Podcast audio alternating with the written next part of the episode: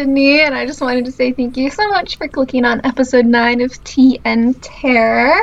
And I just wanted to give a quick apology about how it's not coming out on its promised day. Um,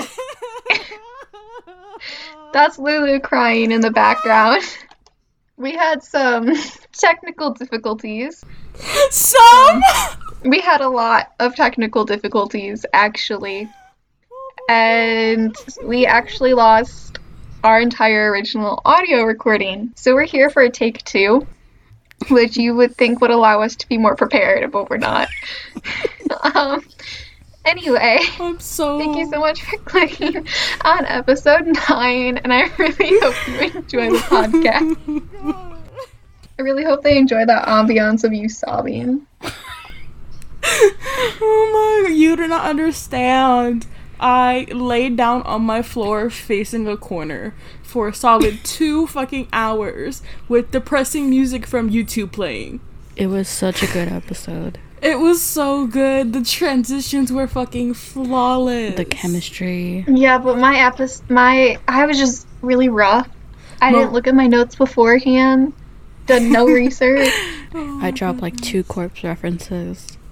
Oh, We had Mariah's loudest sound waves. Yeah. Um listen.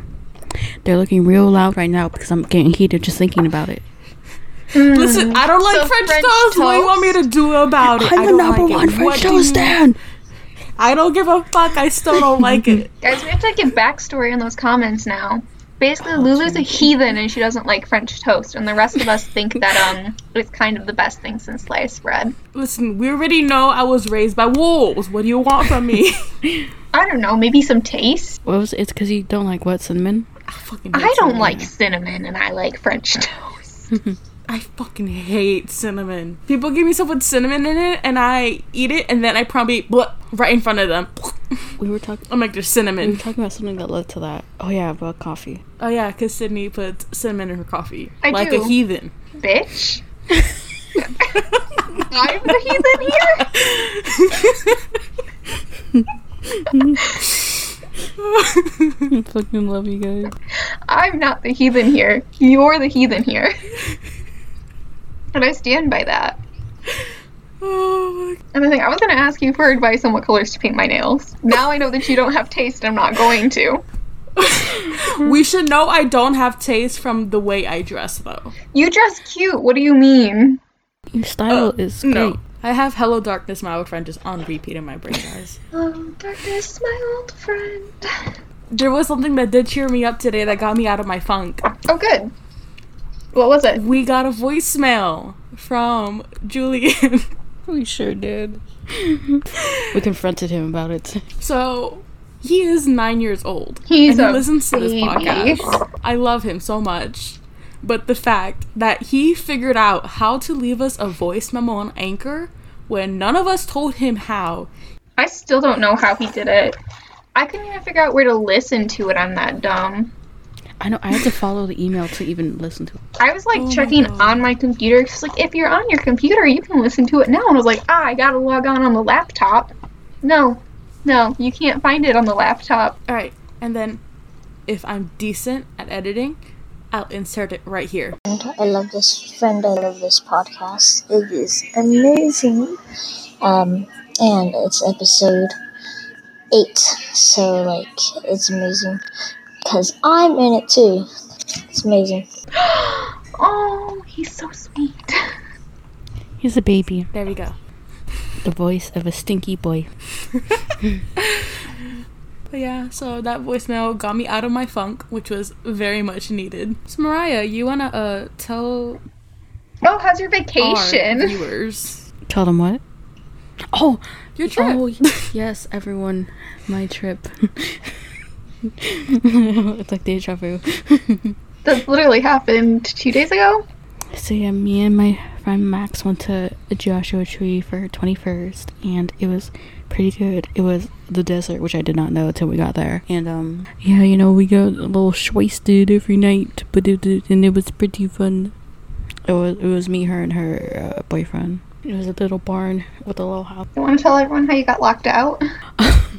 okay, uh, let's pray that the, the host Airbnb doesn't hear this. But uh, yeah, so you know we got locked out uh while we were trying to grill some shish kebabs, and um, so basically uh the only way we could get in because none of us had our phones on us or anything. Um.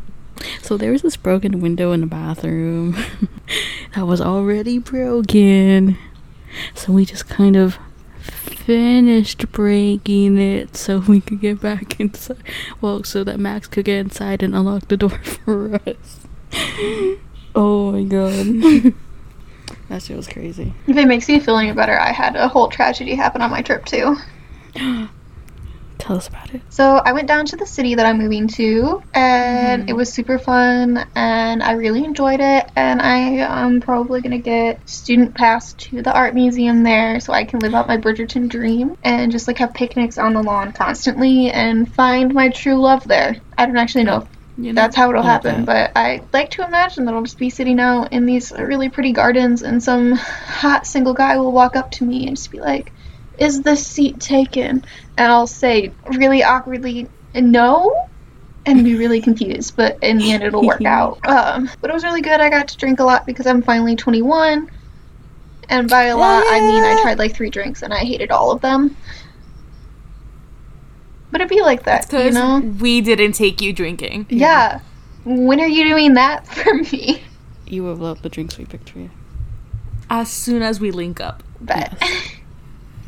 oh. Because I feel like Mariah and I are just a couple of bars short from being alcoholics because we love our liquor. I make a lot of comments about like trying to become an alcoholic, and I'm like, you know what? Maybe that's my life aspiration now.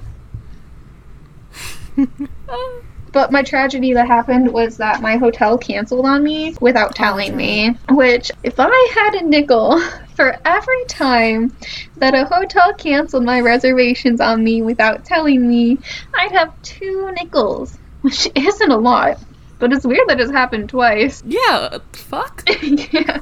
But it worked out. We're all good. I got to do a lot of things, post a lot of cute pictures. Thank you, I'm aesthetic sometimes. My face hates me because of how much makeup I wore that weekend, but it's cool. That was fun. I started working at the vaccination site for the COVID for the city because I work for the city. Hell yeah. And that's fun. It's a lot of fun, actually. I get to talk Spanish a crap ton because I'm the only Spanish speaker at the registration desk. And then I go Spanish, Spanish, Spanish, Spanish, English, and then I forget how to English. So that's a fucking time. If it makes you feel any better, I'm a native English speaker and I forget how to English. Slightly better. English has no fucking logical sense, I swear to goodness. As an English major, I agree. The vaccination site is fun. Well, yeah, everyone's grateful. No one's, only one person's giving me attitude, and I expected it from them. Think you can get my sister the vaccine? She really wants it. Uh, as long as she's a Florida resident. No, she's not. I'm getting it on the 8th Queen. with uh, Max. Ooh. Oh, that's right. I'm simply going to wait at the vaccination site because there are times that the people don't show up, and at the end of the day, the vaccines are open and like thought out, so they have to be used. Yeah. They've been offering it to the people working the site. So I'm gonna be like, slap my arm, like the meme where they slap the top of the car hood. I'm gonna be like, slap my arm right here.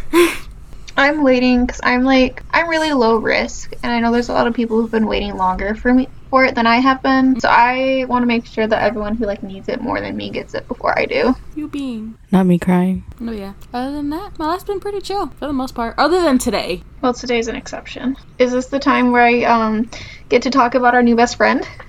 Yes. Yes. Our new best friend? Just as hype. because I love him and I I still have my tea. I don't know. I'm I'm checking every day. I'm gonna go in and harass my front desk every day. Like, hey, so I actually have a package that's not my last name, but um, if you could just slide it over to me, that'd be great.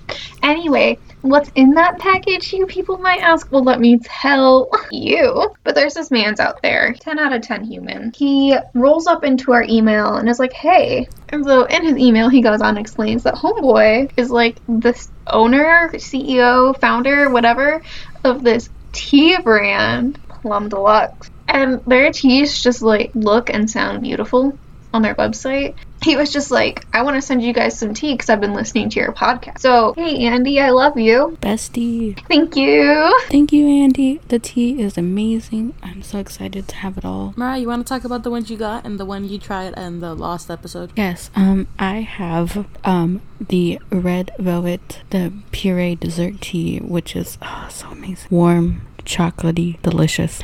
Um, and then I got the Stargazer Mate tea, which I I was like, oh my god, they have one with stars in the name, and I love stars. Oh my goodness! So then I have that one, and then I have the um the Irish breakfast tea that I'm also really excited to try. And um, he sent a nice little sample of a uh jasmine herbal tea that I'm also excited to try because it's like uh, a little bit citrusy. And I'm really interested in uh, branching out to more citrusy kind of teas. Hell yeah. And he also gave this cute little heart uh, steeper, which I'm so excited about because I've never used the steeper and it's so cute. So that's why I got from my bestie Andy. So, Lulu, tell us about your teas. All right, so last recording, I had the sweet spot one, which was the butterscotch and vanilla tea, which was really fucking good. And then today, I'm trying the caramel almond. But do you like it? I bet it's delicious. It's good. I want it. I want it so bad right now. Give me your cup through the screen. Thank you. And then I have one more that's actually my mother's because she was like, "Oh, you're gonna get free tea? Which one's mine?" Icon. I love And her. I'm like, "Mother," and she's like, "Yeah, I want one." So my third tea's for my mother, and I don't remember what it was called, but it has blueberry and hibiscus, and it's a green tea, and she loves all of that, so it's hers. Oh. We have Mariah's recording of her opening the package. Because she is a decent human being. I, however, am a heathen. And the second I got the package, ripped it open. How many times are we going to call Lulu a heathen this episode? Right. I haven't gotten my tea yet. I have to harass my front desk every day because it's not my actual last name on it. But I'm really excited. Wait, you're telling me your last name isn't Bean? We're gonna have to have a serious talk. Ma'am, I had to spell bean for the man at the desk today. Are you serious? Yeah, it's B E A N. I love that so much. I heard from a little redheaded birdie, aka you, Me? that people say you have character. Oh my energy. gosh, yeah, I forgot about that. Yeah, so I shared my tattoo ideas with one of my friends.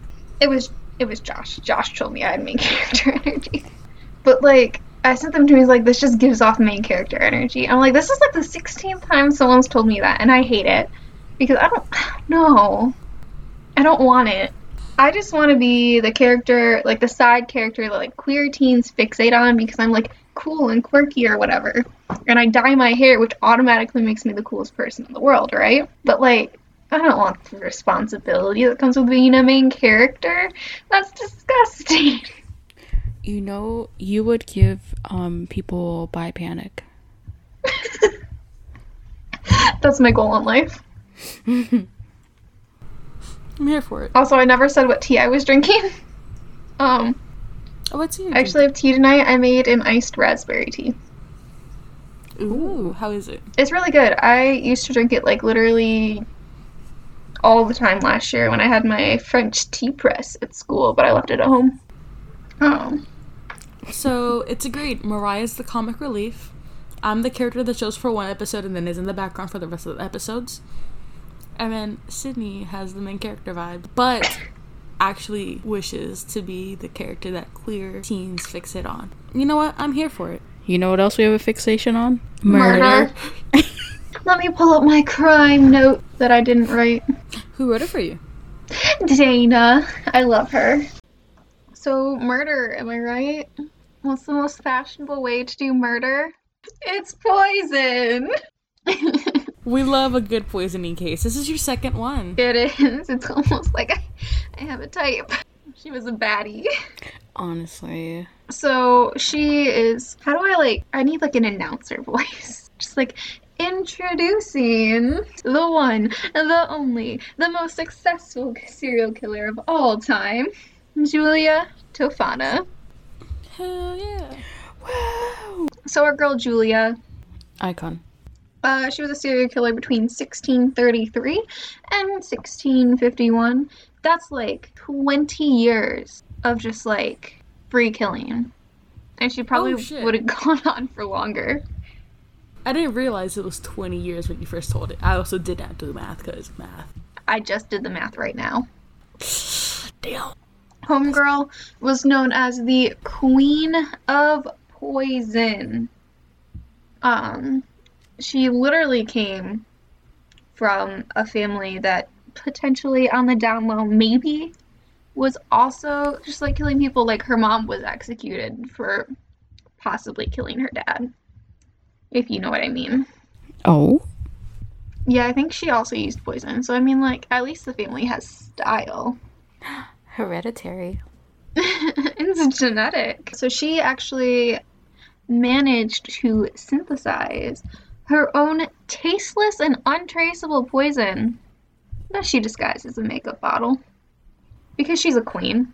I love it. And so I'm scrolling through both of these sources. She was born in Italy in a area that I can't pronounce the name of, nor will I try to pronounce the name of it because I'll offend every single person who has any kind of Italian ancestry ever. Hi. Hey, girl. I love you.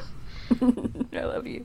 Italian is hard. But she was born in Italy, but she eventually moved. She started where she was born and then moved to Naples and Rome.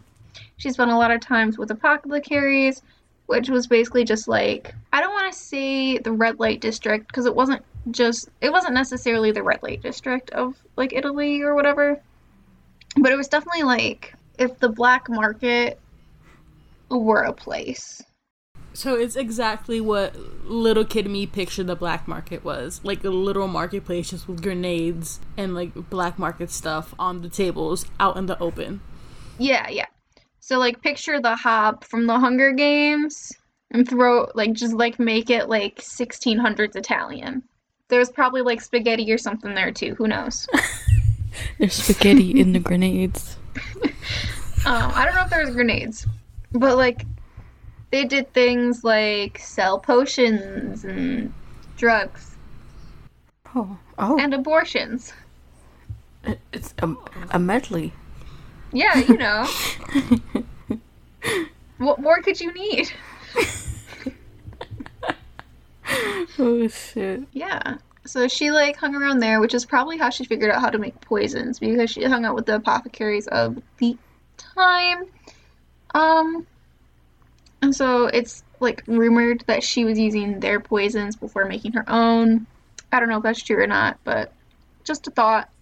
And so she actually started making her poison because she saw women in really bad situations and was like, oh, hell nah. Not on my watch. Because, like, in 17th century Italy, women would, like, literally be auctioned off as objects. So they would, like, be entered into loveless and pretty much, like, guaranteed abusive marriages. And, like, women didn't have any financial or social power or anything during that time. So, like, they had three options. They could get married, they could get single and rely on sex work to survive, or they could become a respected and well off widow, which you need to get married to do that. And then you also need your husband to die and leave you everything. And so she like kind of saw that happening and she was just like, hmm, you know what? We we could fix that.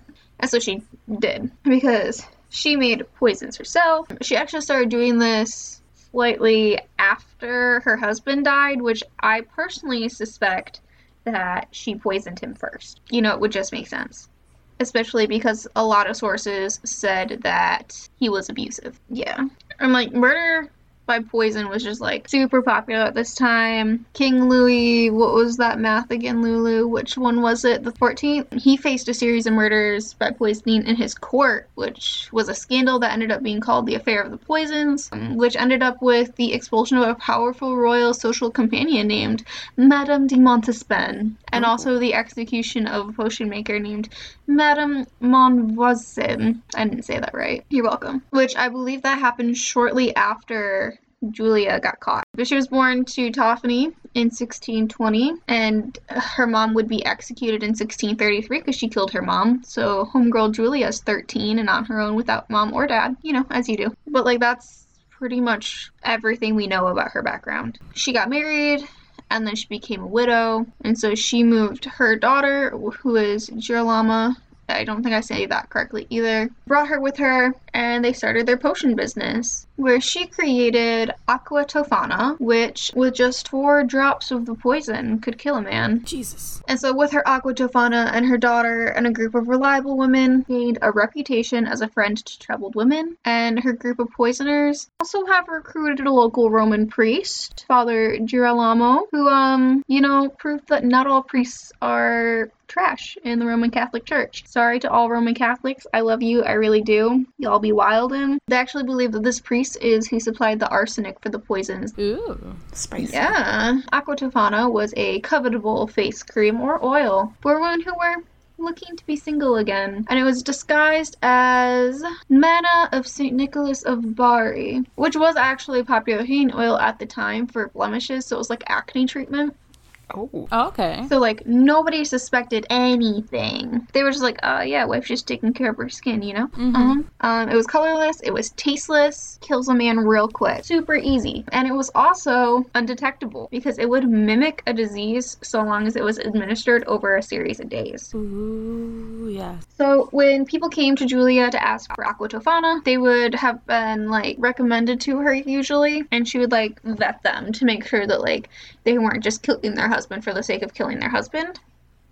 Mm-hmm. She like wanted to make sure it was like for an okay reason where it wasn't just like, oh yeah, we had a fight and like he like called me dumb or something. No, it was like my husband doesn't love me or he's hit me and the children. And so like those were like what it w- what it would be and then she would like coach them. Afterwards she'd be like, "All right, this is what you're going to do. You're to cook the man some soup. You're to put one drop in it. He's to start to get sick. And you're to call a doctor and be like, "Hey, my husband, my dear beloved husband, has fallen ill. Can you please come check him out?" And they'll be like, "Yeah, sure, on my way." And so they'll roll up to your, your house and they'll check him out and be like, "Ah, yeah, here's some meds." And now you let him suffer for a couple days before you give him the next dose and then he gets worse. And so you call the doctor and you're like, Doctor, I don't know what to do. He's getting worse. I thought you said this would make him better. And like, yeah, you're all sorts of distressed about this because your husband is dying. And so the mm-hmm. doctor would come back and check it out and be like, try again. I don't know. And so then you have two doctor's visits on record that show that this was just like a normal disease. And so then you would administer the last of the dose after he's had time to sort out all of his affairs so that he would leave all of his estate and all of his wealth to his dear wife who's about to be left without a husband. And then when he dies, you have to be devastated. You have to demand an autopsy because you just you just want to know what happened to your your perfect and adoring husband. Like you just want answers. And then you just you'd be off the hook. Who's gonna question a grieving widow? Fucking ingenious. They deserve Oscars. That was my very accurate recreation of how that coaching went. It was like I was there. I'm glad. I did a lot of research to get that for you. yeah, so they also used belladonna in it, which was very popular in other cosmetics at the time, but um was also super poison. Um so business super freaking successful. Like best cosmetics business in town. 10 out of 10. Love it. Great packaging, great marketing, great product reliability. no return customers because they didn't need to. I love it. And like she fooled authorities successfully for literally decades.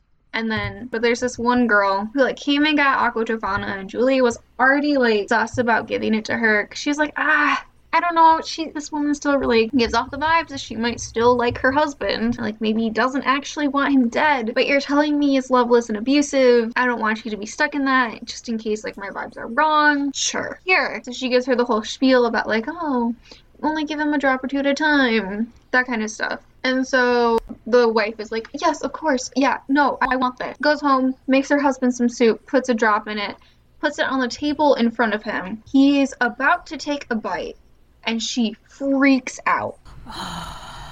Because she's like, no, no, no, no, no, no, no, don't eat that, don't eat that, don't eat that, don't eat that. No, no, stop, stop, stop. Because she's had a change of heart.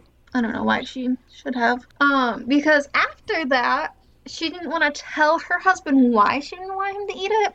So instead, he abused her until she told him. That's a healthy relationship. Oh Yep. God. And so once she admitted it to him, he reported Tofana to the authorities, to which Tofana heard that the authorities were after her, and Homegirl escaped to a local church where she was granted sanctuary because at the time you could like go to any church for whatever reason and be like, please help me, I need sanctuary. And they'd be like, yeah, we got you. And like, if you're at the church seeking sanctuary, they can't do anything. And so the church like kept her safe for a while. In the beginning, some of the locals off, so like protected her because like Homegirl was popular, especially among the women. But then there was like this rumor going around that she'd poisoned the entire water supply of Rome, which wasn't true. And so the police forcefully broke down the doors of the church and captured her and questioned her. And by questioned, I mean tortured. Fucking men. Yeah. So, Homegirl, she refused to give up any of her customers and she tried her hardest to not give up any of her workers. She was like, I will take this to my grave. But of course, like, the law does what the law does. And they found like 40 of her lower class customers, executed them, also executed her daughter and three of their helpers. Oh. However, he wasn't executed until 1659 which means that this woman was able to talk her way out of execution for eight years. I love that. 19 charisma. She managed to convince the city to not execute her for eight years. Addie, I love her. Yep. Um, but then, you know, as upper class citizens do, they were not executed if they were found to have been using Tofana's poison. They were just either imprisoned or they just escaped punishment altogether by being like, I didn't know that my cosmetics were poison. Yeah, sure, Sharon. Um, and you know, because the law is extra, they threw Homegirl's body over the wall of the church that gave her sanctuary. So if it wasn't traumatizing enough to see this woman that helped out, like all of these other women hanged, they also threw her over the wall of a church just for funsies, you know? Uncalled for, out of pocket. Honestly. So some people don't think that Tofana's reign of terror ended with her execution because they believe that her concoction would be later used in the death of Wolfgang Amadeus Mozart. I remember hearing that theory. I do because I had a classical music phase. Yeah, and when I mentioned it, you got all shook. You're like, no! But also, it was mostly just like the Mozart was a horn dog. Yeah, I need you to channel that energy for me. channel that energy. You know what? Go ahead. Some also believe that her concoction was used in the death of Wolfgang Amadeus Mozart, who fell ill at the age of 35. Bruh, that motherfucker. I remember listening to that. Dude, dude, dude, dude. I remember that theory. Because I had my classical music phase. And holy fucking shit. I'm losing my goddamn mind.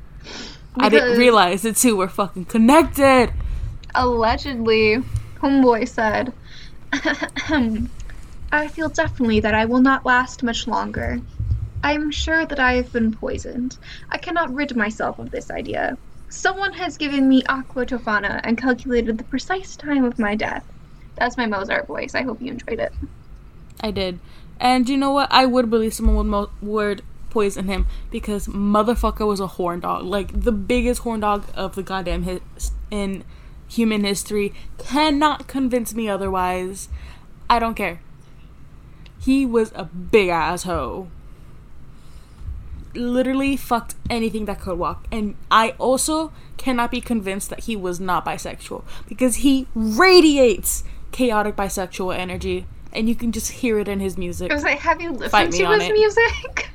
Exactly. Um, but a lot of people don't think that he died of poison, alone which I mean feels like fake news, and I think that our explanation is way more fun. Yes. Um, Yep.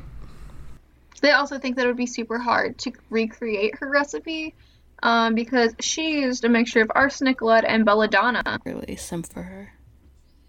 Yeah, no, I would let her poison me too. In what kind of soup? I'm thinking I could either go broccoli cheddar or baked potato soup. Just Ah. Yes. For me, broccoli cheddar or the chicken quesadilla from Chili's because I love them so much. Yes. Um, mine through and through is uh chicken tortilla soup. That's a good choice. I love soup. I want soup. Panera's not open. How dare they not be open Yeah. at 1:32 a.m. Yeah. But yeah, um, that was Julia Tofana, a legend of a woman, an angel of death, if you will, and the first of many requests that I've received from my girl Dana. Thank you. And the fact that it was Dana. Oh, I love it so much. I was gonna fucking cover her. Like you don't understand. I saw her on TikTok recently. Like there's a girl on TikTok who does like how do I explain it? Like if wax figures could move and like explain the history of the person of the who they're about. That woman was one of them. And I was like, and I bookmarked it. Man, you should have added it to your list. Did you even check the list? I had Dana send it to me, but also it's not on your list. No. But like I do I do remember Sydney saying, I didn't check your list, so I hope it wasn't on Let me get settled in for the spooks. So, because now we can all legally drink. Mariah, are you laying down? No. yes, you are. Listeners don't know that. She said she was getting comfy. Let her get comfy. her t- her camera turned off, and I'm like, this bitch laying down.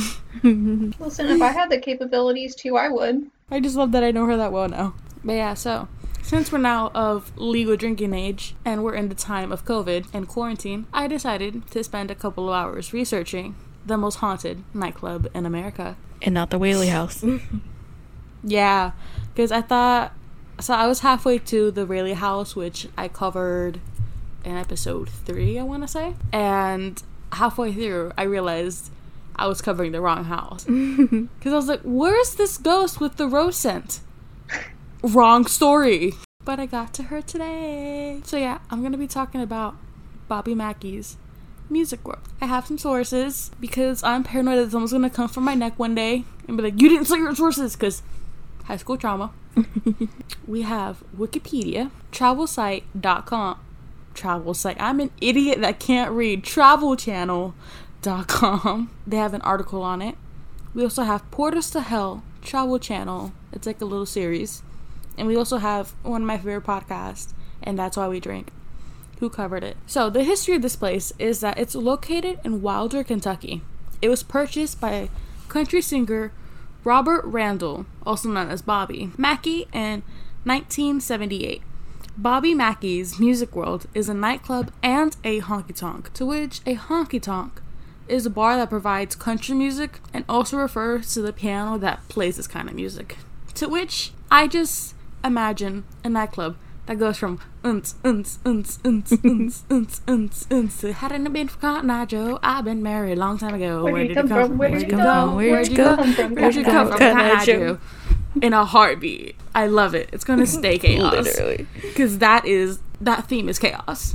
You're gonna look at me and tell me it's not. But yeah, it wasn't always a nightclub. In 1850, this place was a large slaughterhouse and a meat packaging site. In the lowest part of the building, there was a well. It was dug and it was used to hold the blood, the guts, and the waste from the slaughterhouse. It's thought to have been closed around the 1890s and demolished in the early 20th century. This place was empty until the 1920s, where it housed a casino, inn, and speakeasy during the Prohibition. And this was called Bluegrass Inn. And then we just keep covering shit that happens in the Prohibition, I'm noticing. Because we got Michael Malloy, we got the Riddle House. Look, it's a good era. True.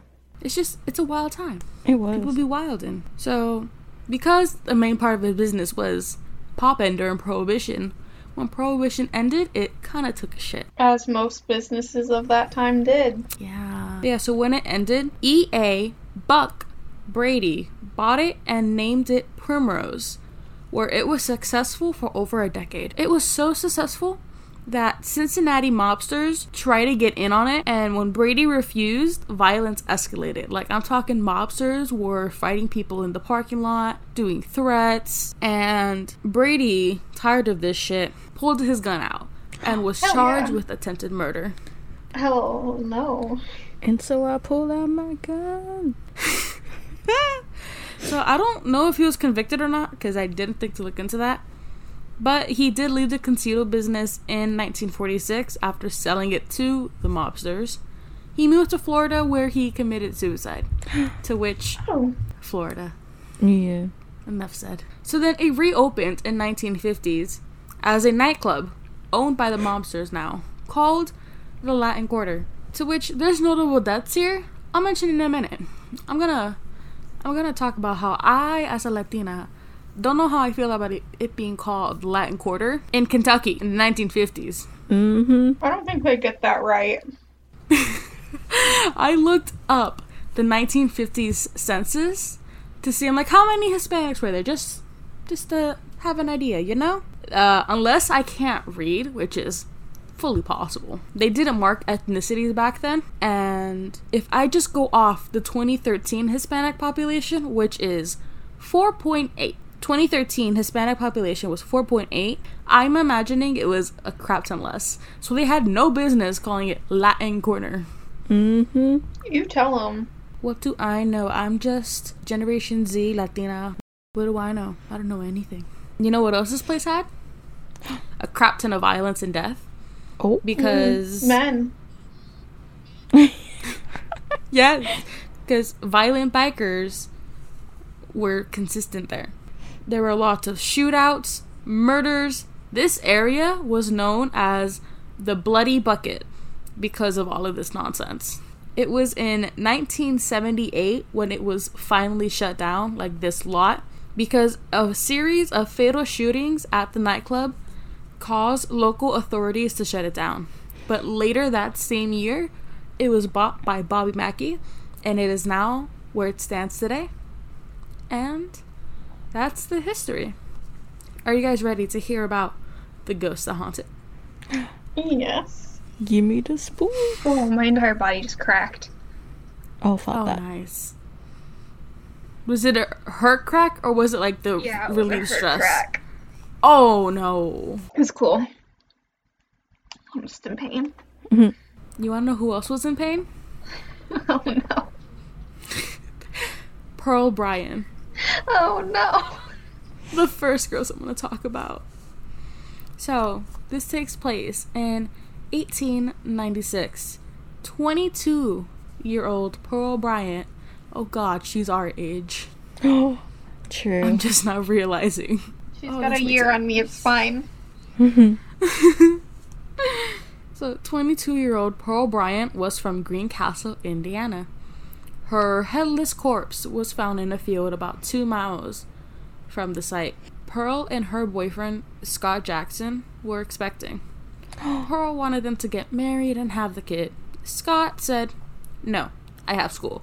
And he left for dental school. You And- said. Dental students. Kidding. Ooh, just wait.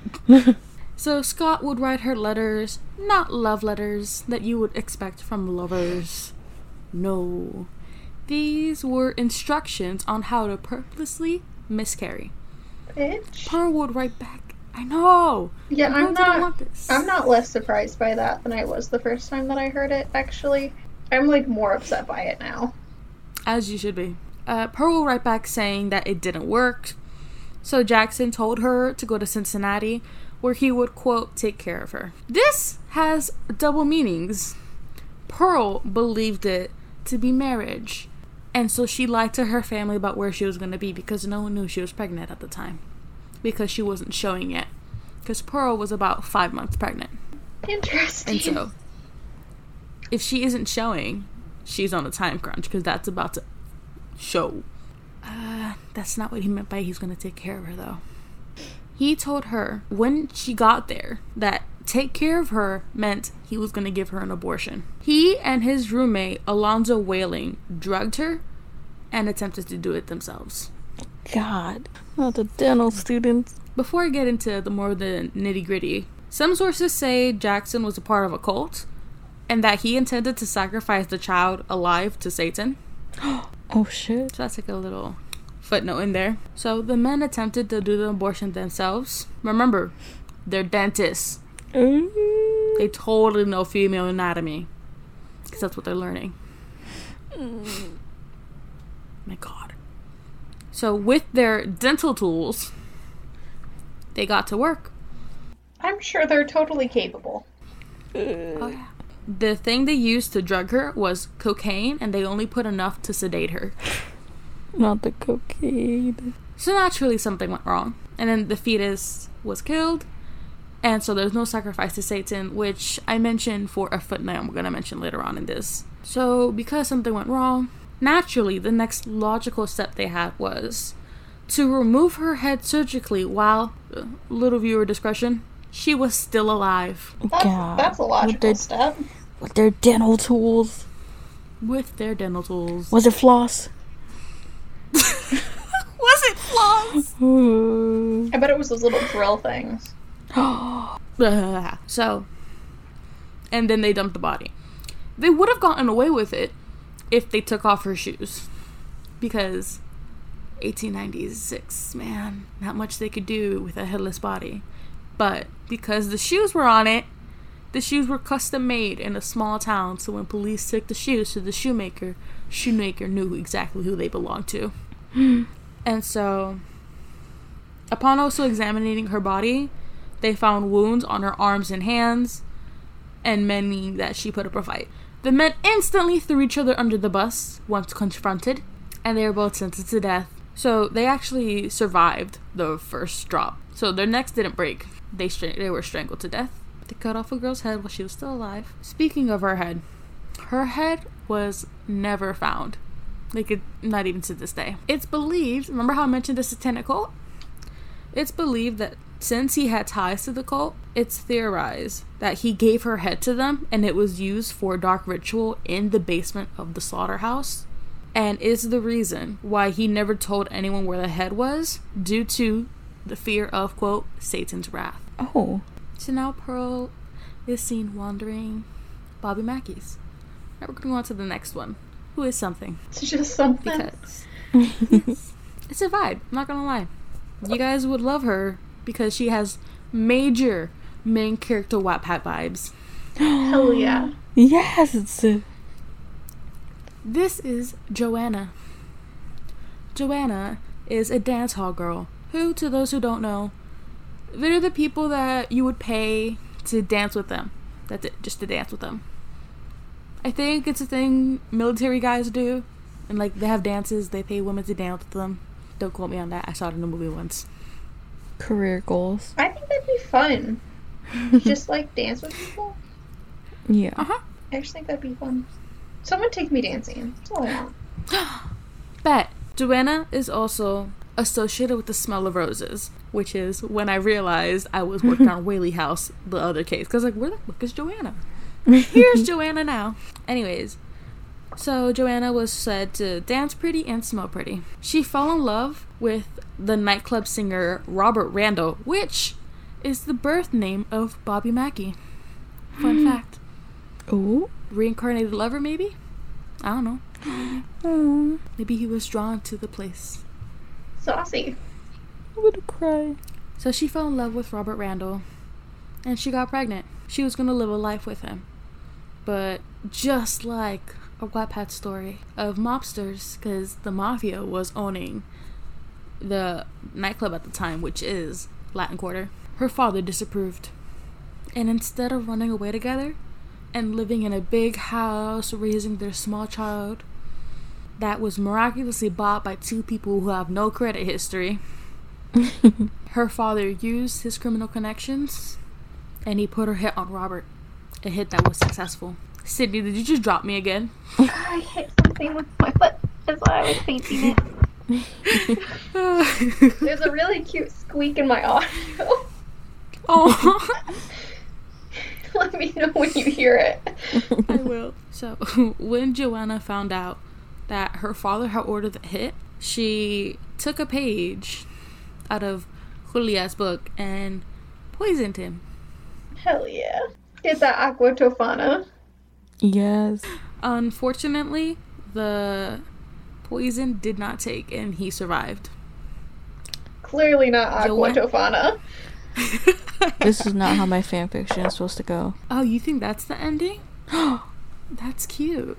no, Oh, I know shit. better than that. Because Joanna wrote a love note to Randall on the wall upstairs before heading downstairs to the basement, where it was known as the performer's dressing room at the time, and this is where she took her own life.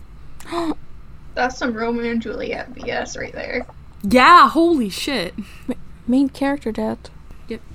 And for those are curious to how many months pregnant she was, she was five months pregnant. So the stairs near the well are also known as the stairs that lead to nowhere because there's a consistent like hearing of phantom footsteps.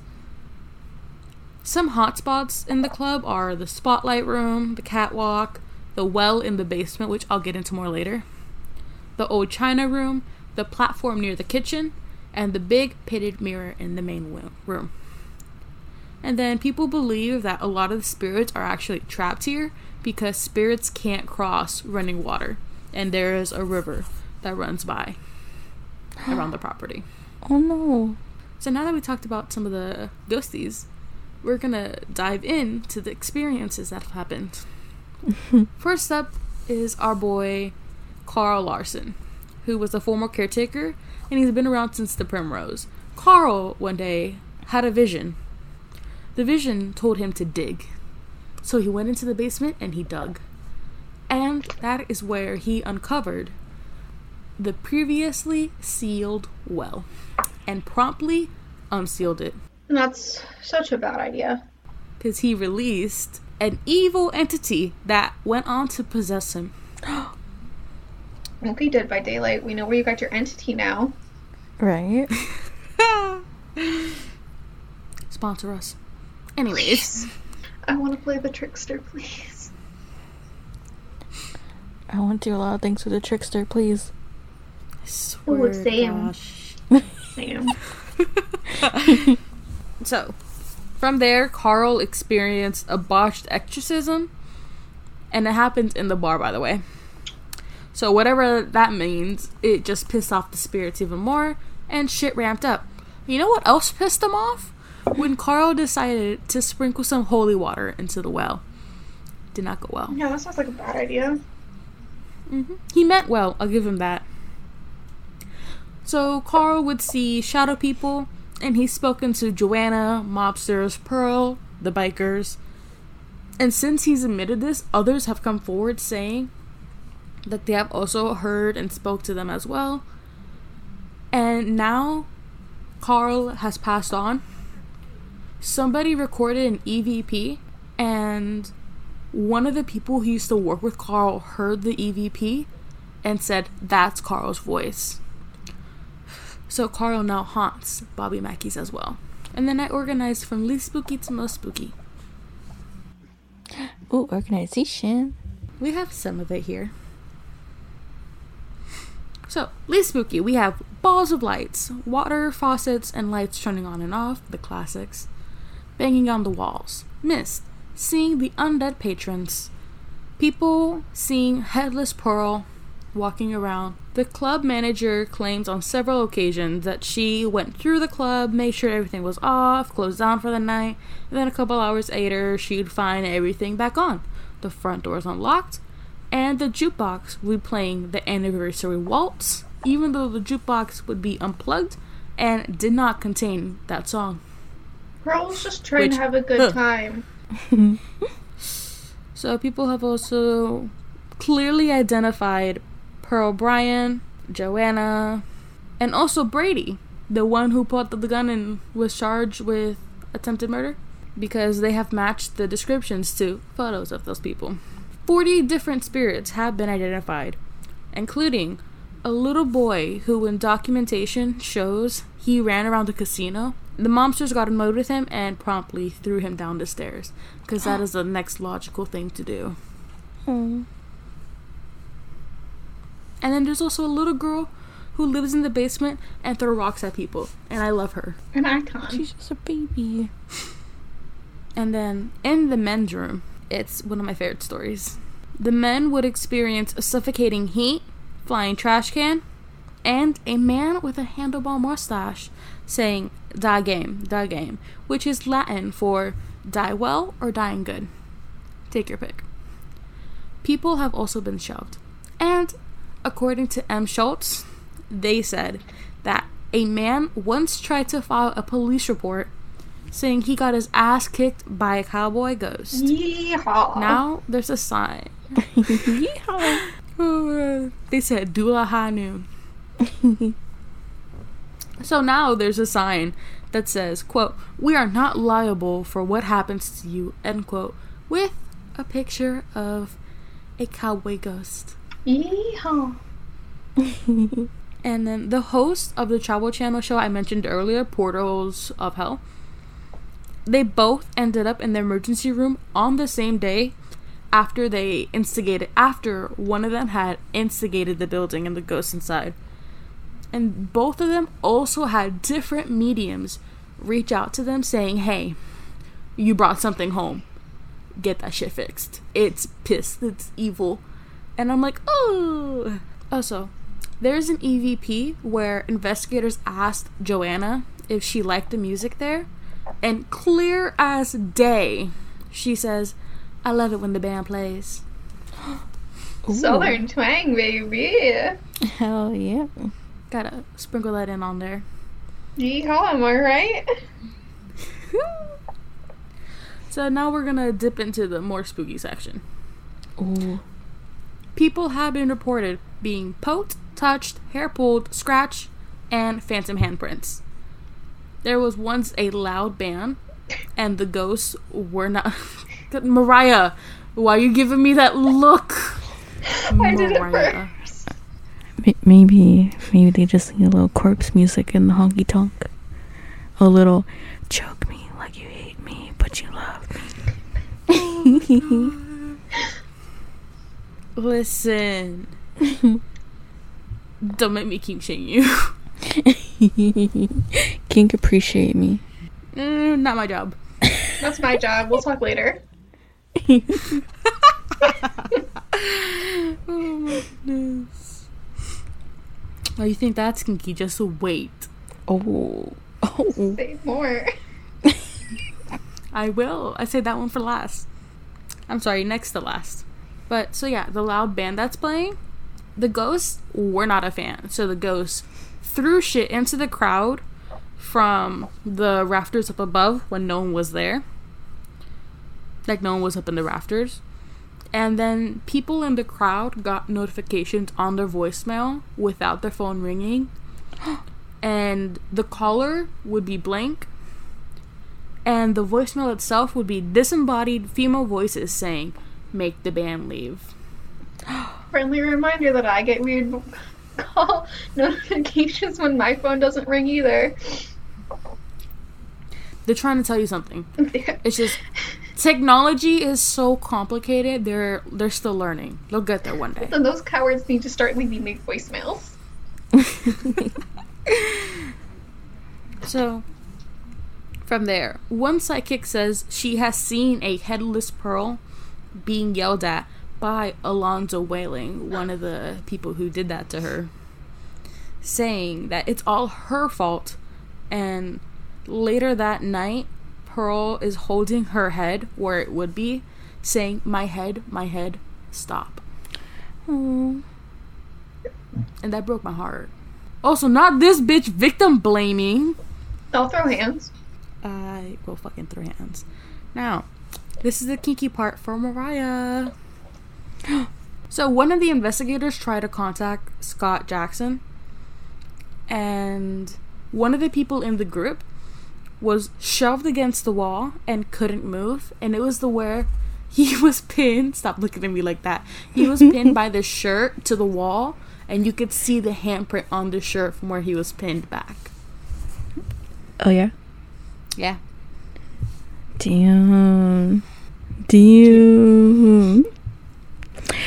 Oh, does that mean there was um oh my god, what the fuck is the words? There's a voice in the back of my head that's telling me to kill. okay, sorry, sorry, sorry. I'm sorry, could you repeat that for me? Yeah, the li- the lyric is uh there's a voice in the back of my head that's always telling me to kill. Thanks, um, listeners. Stream. Oh wow, my voice waves are really high for that. Um, stream Daywalker, guys.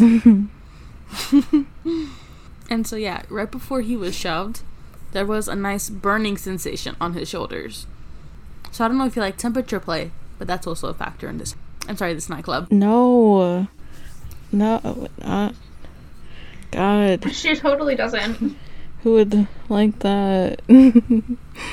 From there, it gets worse. As sweet as Joanna looks and sounds, she taunts pregnant women. A lot of pregnant women go into the casino, nightclub, and they feel like they got punched in the stomach and they miscarry. So she's like, I couldn't have my child. None of y'all will. oh, damn, Joanna. We need to have a talk. That's Right? not healthy. It's a little toxic. I don't Just think. Joanna cares about healthy coping mechanisms. She will once I stick her with a therapist. She ain't gonna have a choice. Oh. She can't go anywhere. Is she gonna get 25% off? yes. as soon as we get that health mental health sponsorship, I'll drop it on for her. She knows how to use technology. She leaves voicemails. right?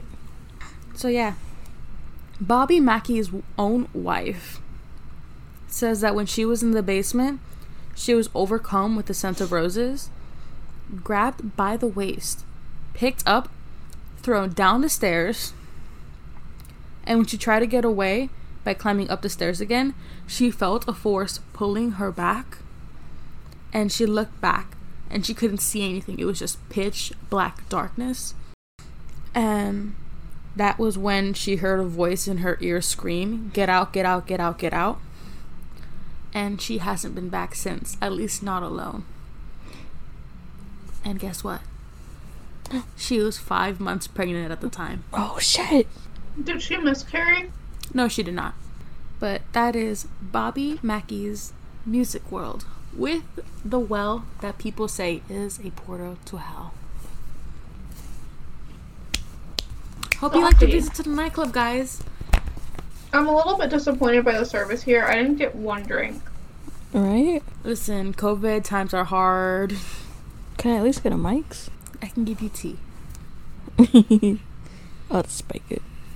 But yeah, that's my little spooky story. Mariah, you got one for us? Oh no, Lulu, do you feel like peeing? Yeah. Do you? Oh, you know what? I actually do. Sh- I be- believe it or not. Have fun. Welcome to Sydney and Mariah's sideshow.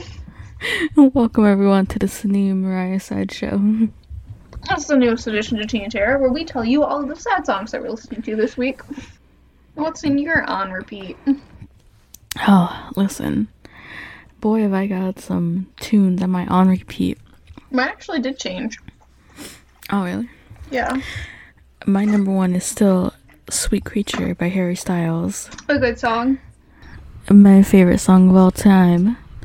Followed by Too Young by Louis Tomlinson. Um. Oh, and then, of course, the nice Night Changes by One Direction. A good song. All of these good, Good. songs. Good song, good song. And then we have Selfish by Madison Beer because men are still men. Yeah. And we round it out with a nice Falling by Harry Styles Oh, a good because one. sad girl hours. A good one. yes. Alright, so my top five we got Last One Standing by Zoe Clark. She's Mine by Lauren Weintraub. Break My Own by Taylor Biggett. Champagne Problems by none other than Miss Taylor Allison Swift. Icon. I love her. Amazing. Fearless drops Thursday.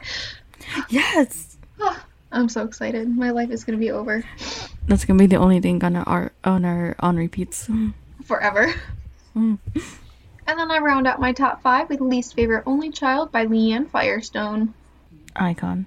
Yeah, Champagne Problems wasn't on it originally, but I just added it, so they're just gonna like have um Right? a couple extra songs. Literally, Yeah. uh, number number six is Willow for me. Oh, good song. Right? You can throw that on there if you want. I mean, I have Renaissance Girl and Unruly Heart, and neither of those are in my top five anymore. Ooh. Um, a few down, I have champagne problems. Well, she's on the playlist, so. Listen, guys, we've actually curated this into an actual playlist. Yeah, we have. Um, it's collaborative between the two of us. It's one of my favorite things. Yes. Really commemorates the sideshow. It does. It's a whole 42 minutes long right now. Oh shit, is it? Yeah. Oh, nice. Nice, nice, nice. It's gonna be hella long by the time we're done because we're just gonna be adding our top five every week. right. It's got a somewhat consistent vibe though. Mm-hmm. the vibe. Sad. Yeah, that's the vibe. But it's a vibe. I live for it. I'm also starting to get cold. Hi. Hey, Welcome back. What I miss? welcome to the sideshow. I mean, we're done. I'm gonna have fun at doing this. And this has been Sydney and Mariah Sideshow. Thank you for listening. Lulu, you know you haven't done this episode? Mariah, let me fix my leg in peace. Yes! You're welcome, Maria. I did it, but I just did it in silence. Hmm. You can't do it in silence. Or or you're gonna let her down. I was in the middle of talking. I wasn't going to interrupt myself by saying I had to fix my leg. Oh, hold on, I have to fix it again. I put it in awkward. Okay, there we go. Listen, I don't know why she loves us so much, but I'm glad I bring her joy. she just loves it. So, how do you guys feel about otters? They're cute and cuddly and they make forever. I don't like how you said it. I really don't like how you said it. I will never What? like how you said that. I don't care. like, Do you guys want to look at that picture of otters again? I'm actually um not gonna Hey, do that. I'm gonna eat my crackers. show me pictures of otters. oh, okay, yeah, that's a picture. Oh, baby. otters. Why, look, there's an otter in my water. Swear to goodness. I would die Dun, for dun, each and every dun, dun. single one of those otters. They're Retweet. so cute. How are you gonna ruin otters for me, Mariah? Listen, I love otters. They're amazing. They do that thing where they float on their back and they hold hands. However, ha- have you ever considered that they could be uh, connected with an urban legend? No, I did not. Because they're supposed to be innocent. Well, you are in, in for a treat today. Am I?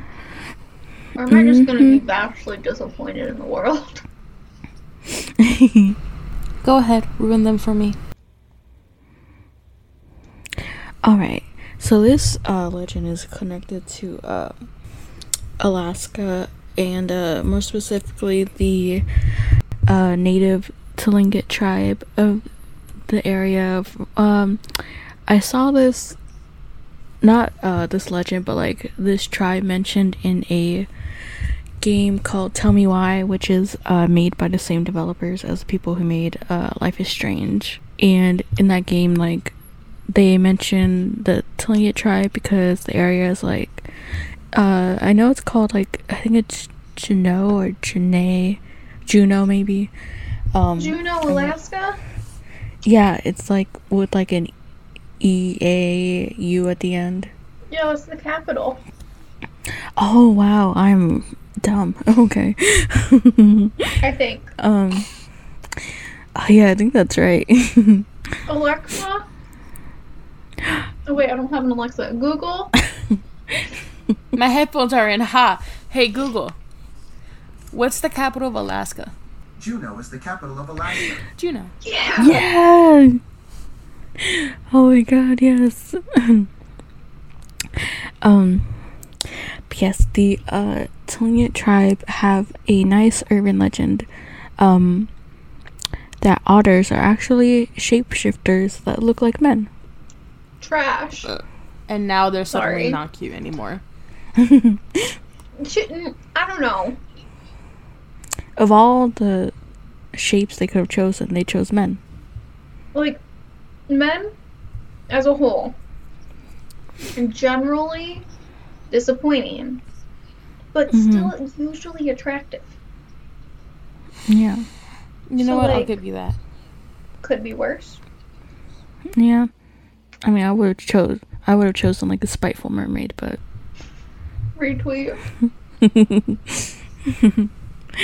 um, but these creatures have an evil evil purpose to trap their victims' souls and pre- prevent them from reincarnating. That's just fucking rude. Right? Like I'm just trying to be like one of those cats in the next life that like get tucked in and watch Disney movies on TikTok. Oh, I love that Oh, cat. I love those. Right. I want to know what his favorite is. Same. I heard he likes Little Mermaid. He did. taste. Um, these shape-shifting otters are called uh, kushtaka or kush- kushtaka. The legend goes like this: As you're walking through your village, or hunting in the woods, or fishing in the sea, a man or group of men approach you. Terrifying. Ugh. Yes. on its own. Yes, like that. That's the whole entire legend. I'm ter- I'm scared. Enough need. Nothing else is needed. That's already terrifying. You're never Listen, gonna you leave had my me house. frightened at group of men. yeah. You're telling me there's more? Oh, there's more. um, these men look just like kinsmen, and you don't have a clue that they're really the Kushtaka. Unless you're aware of it, and then you just assume everyone is them. Ahead of the game.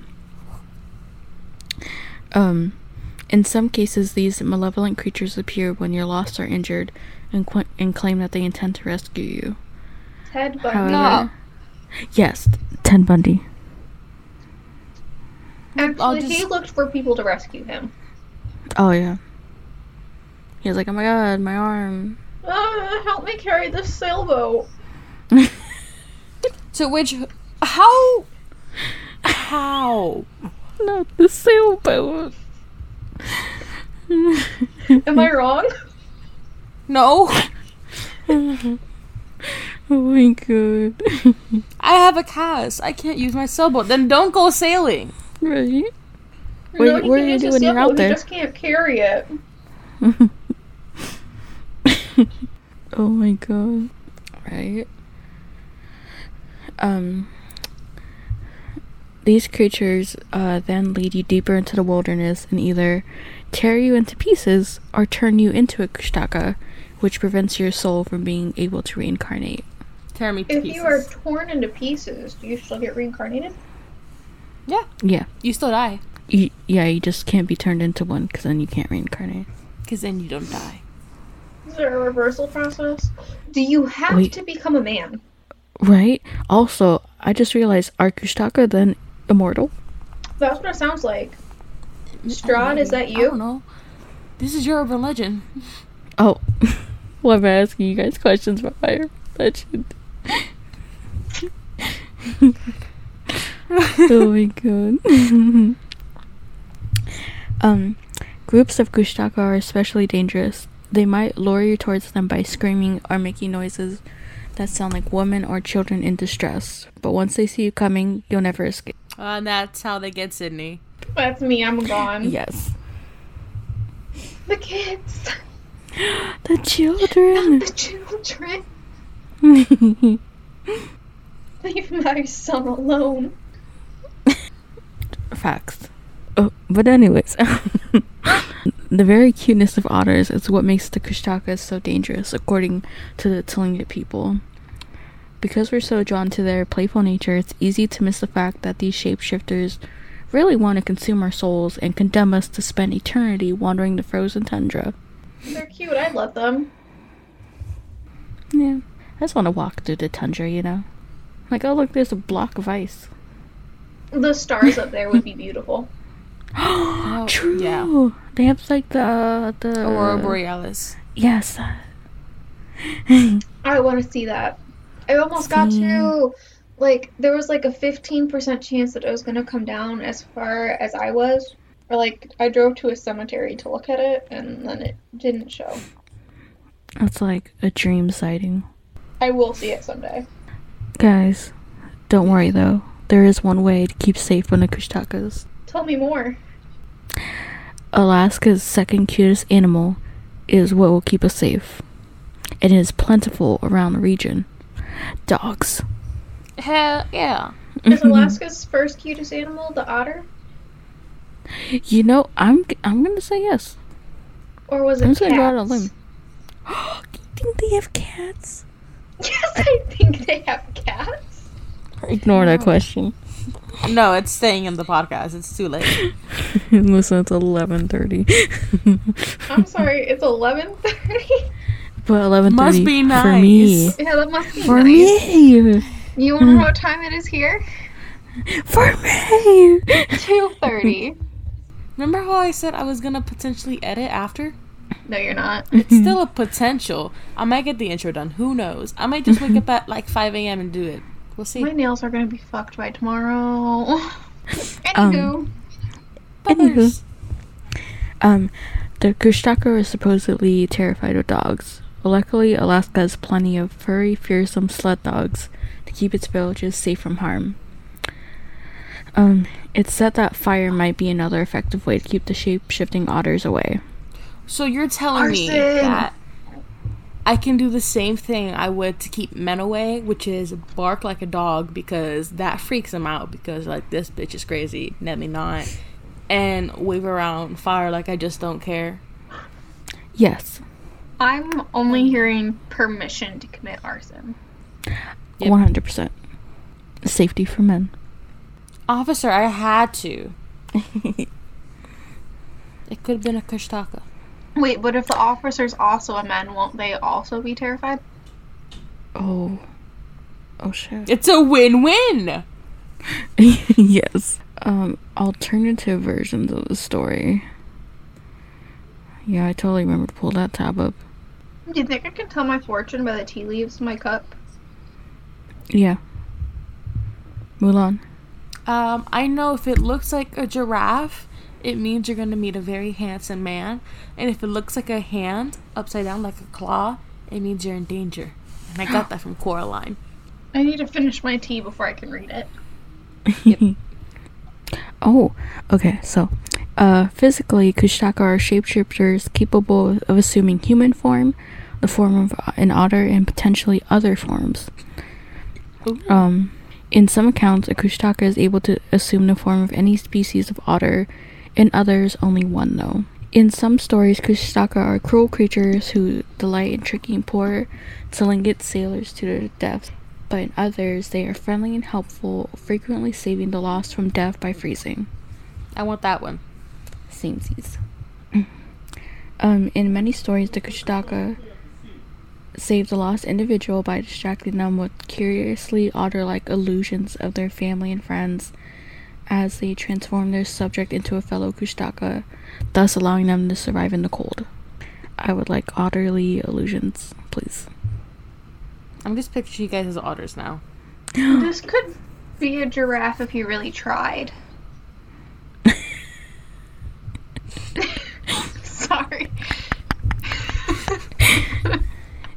Oh my god. Oh my goodness. It's a hopeful giraffe. You like if you squint your eyes a little bit in a specific way. Oh my god. Oh yeah. Um, in some legends, it is said that the Kushtaka will imitate the cries of a baby or screams of a woman, like I said, but to lure their victims to the river. And once there, the Kushtaka either kills the person and tears them to shred, or will turn them into another Kushtaka, like I said. But um, uh, in our previous recording, we mentioned that it sounded like uh, uh, I don't want to say it, not say it right, Lulu. La Llorona? La Llorona. Yeah. Yeah, because I of the remember river. just like saying that and feeling not culturally okay. Um, some other helpful ways to ward them off include copper and urine. Okay, so I have to pee on myself while barking while waving flags. my flag while waving fire. Yes. That's so much. Or, hear me out, never leave your house. That's also valid. Big brain thoughts. No, that's galaxy brain thoughts. I got all I need right here. True. Um, the Kushtaka also emit a high pitched three part whistle in a pattern of low high low. Don't expect me to whistle. Um, I can't whistle.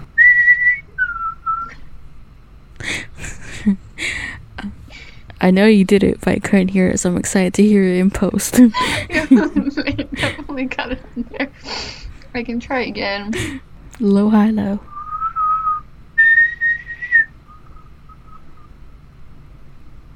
I bet it was amazing. Audacity. Um, I'm gonna laugh really hard if it's just Sydney blowing air and Mariah goes, I bet it was amazing. Oh my I hope god. he just hears me going, I will literally cry tears of fucking laughter. Oh my god. but I did whistle. For the record, I can whistle. For the record, I, I can do that. I can't change tones once I like once I whistle, I have to pick a tone. I can't switch it. I can't used to be up. able to do the Hunger Games one. That's the reason I learned different pitches. Ooh, love that one. It's like That's when I learned that I can't do different pitches. Dun, dun, dun, dun. Mm-hmm. Yeah, I don't think I did it right. It's cool. Editing Lulu will hear. Um, since the Kushtaka mainly prey on small children, it has been thought by some that it was used by Tlingit mothers to keep their children from wandering close to the That's ocean the by part themselves. where I went La Llorona. La Llorona. Oh yeah, yeah, yeah. I love how cultures all have a way to stop children from fucking wandering. Especially to water. Mine was just anxiety. And that, my fellow otters, was my urban legend. I love it so much. So real talk. I'm gonna send you a picture of the like six tea leaves in here, and you're gonna tell me how big of a stretch it is that it's a giraffe. You, you're really hoping that you'll that it's the you will find a attractive tall man, huh? Man, I would love that, but I don't think it is. It's got more of a dog vibe. Then you will get a golden retriever, man. I'd be cool with that. It's gonna protect me from the otter men. Yes. Yes, exactly. Anyway, anywho. Um, plug the socials. Yes, please. T dot and dot terror at Instagram. And at T underscore terror on Twitter. And you can go ahead and email us any requests or just email us and reach out to us and talk to us at tnterrapc at gmail.com. And you can also now leave us an audac- audacity. Fuck audacity. you can leave us a voice memo on anchor.fm. Just search up T and Terror and hit the little plus sign and you can leave us a voicemail. And we'll listen to it. You'll also probably get a personalized response from each of us if you do email us because that's what we do. Yep. True. Hopefully, we never get a flood of like a hundred, or it's gonna take a while. If that's the case, um, you'll get a response from one of us. Divide and conquer. I just hope it's your favorite. In one to two business days. Look, if you've got a request, put it in the tagline. Yep. And yeah. that's a wrap. Uh, oh no, it's not a wrap. We have your words of wisdom. Fuck. I'm glad it was true to the other recording because you had the same response. Um, It, it was really good. I remember that. I'm so my glasses. What did I do yesterday? No, Pinterest. Pinterest, you can't do this to me right now. Pinterest, please. Pinterest, I swear to God. Um, yeah, wisdom words. I have those. If it helps, I think it had something to do with poison. I add that part Yeah. afterwards, though. Was it about peace?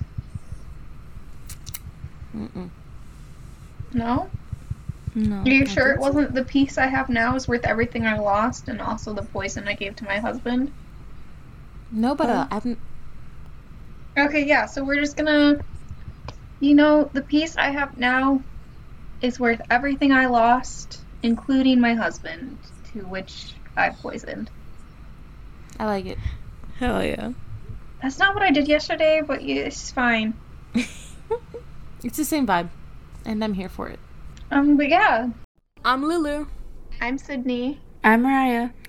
And, and we're T Enter. Bye. Bye.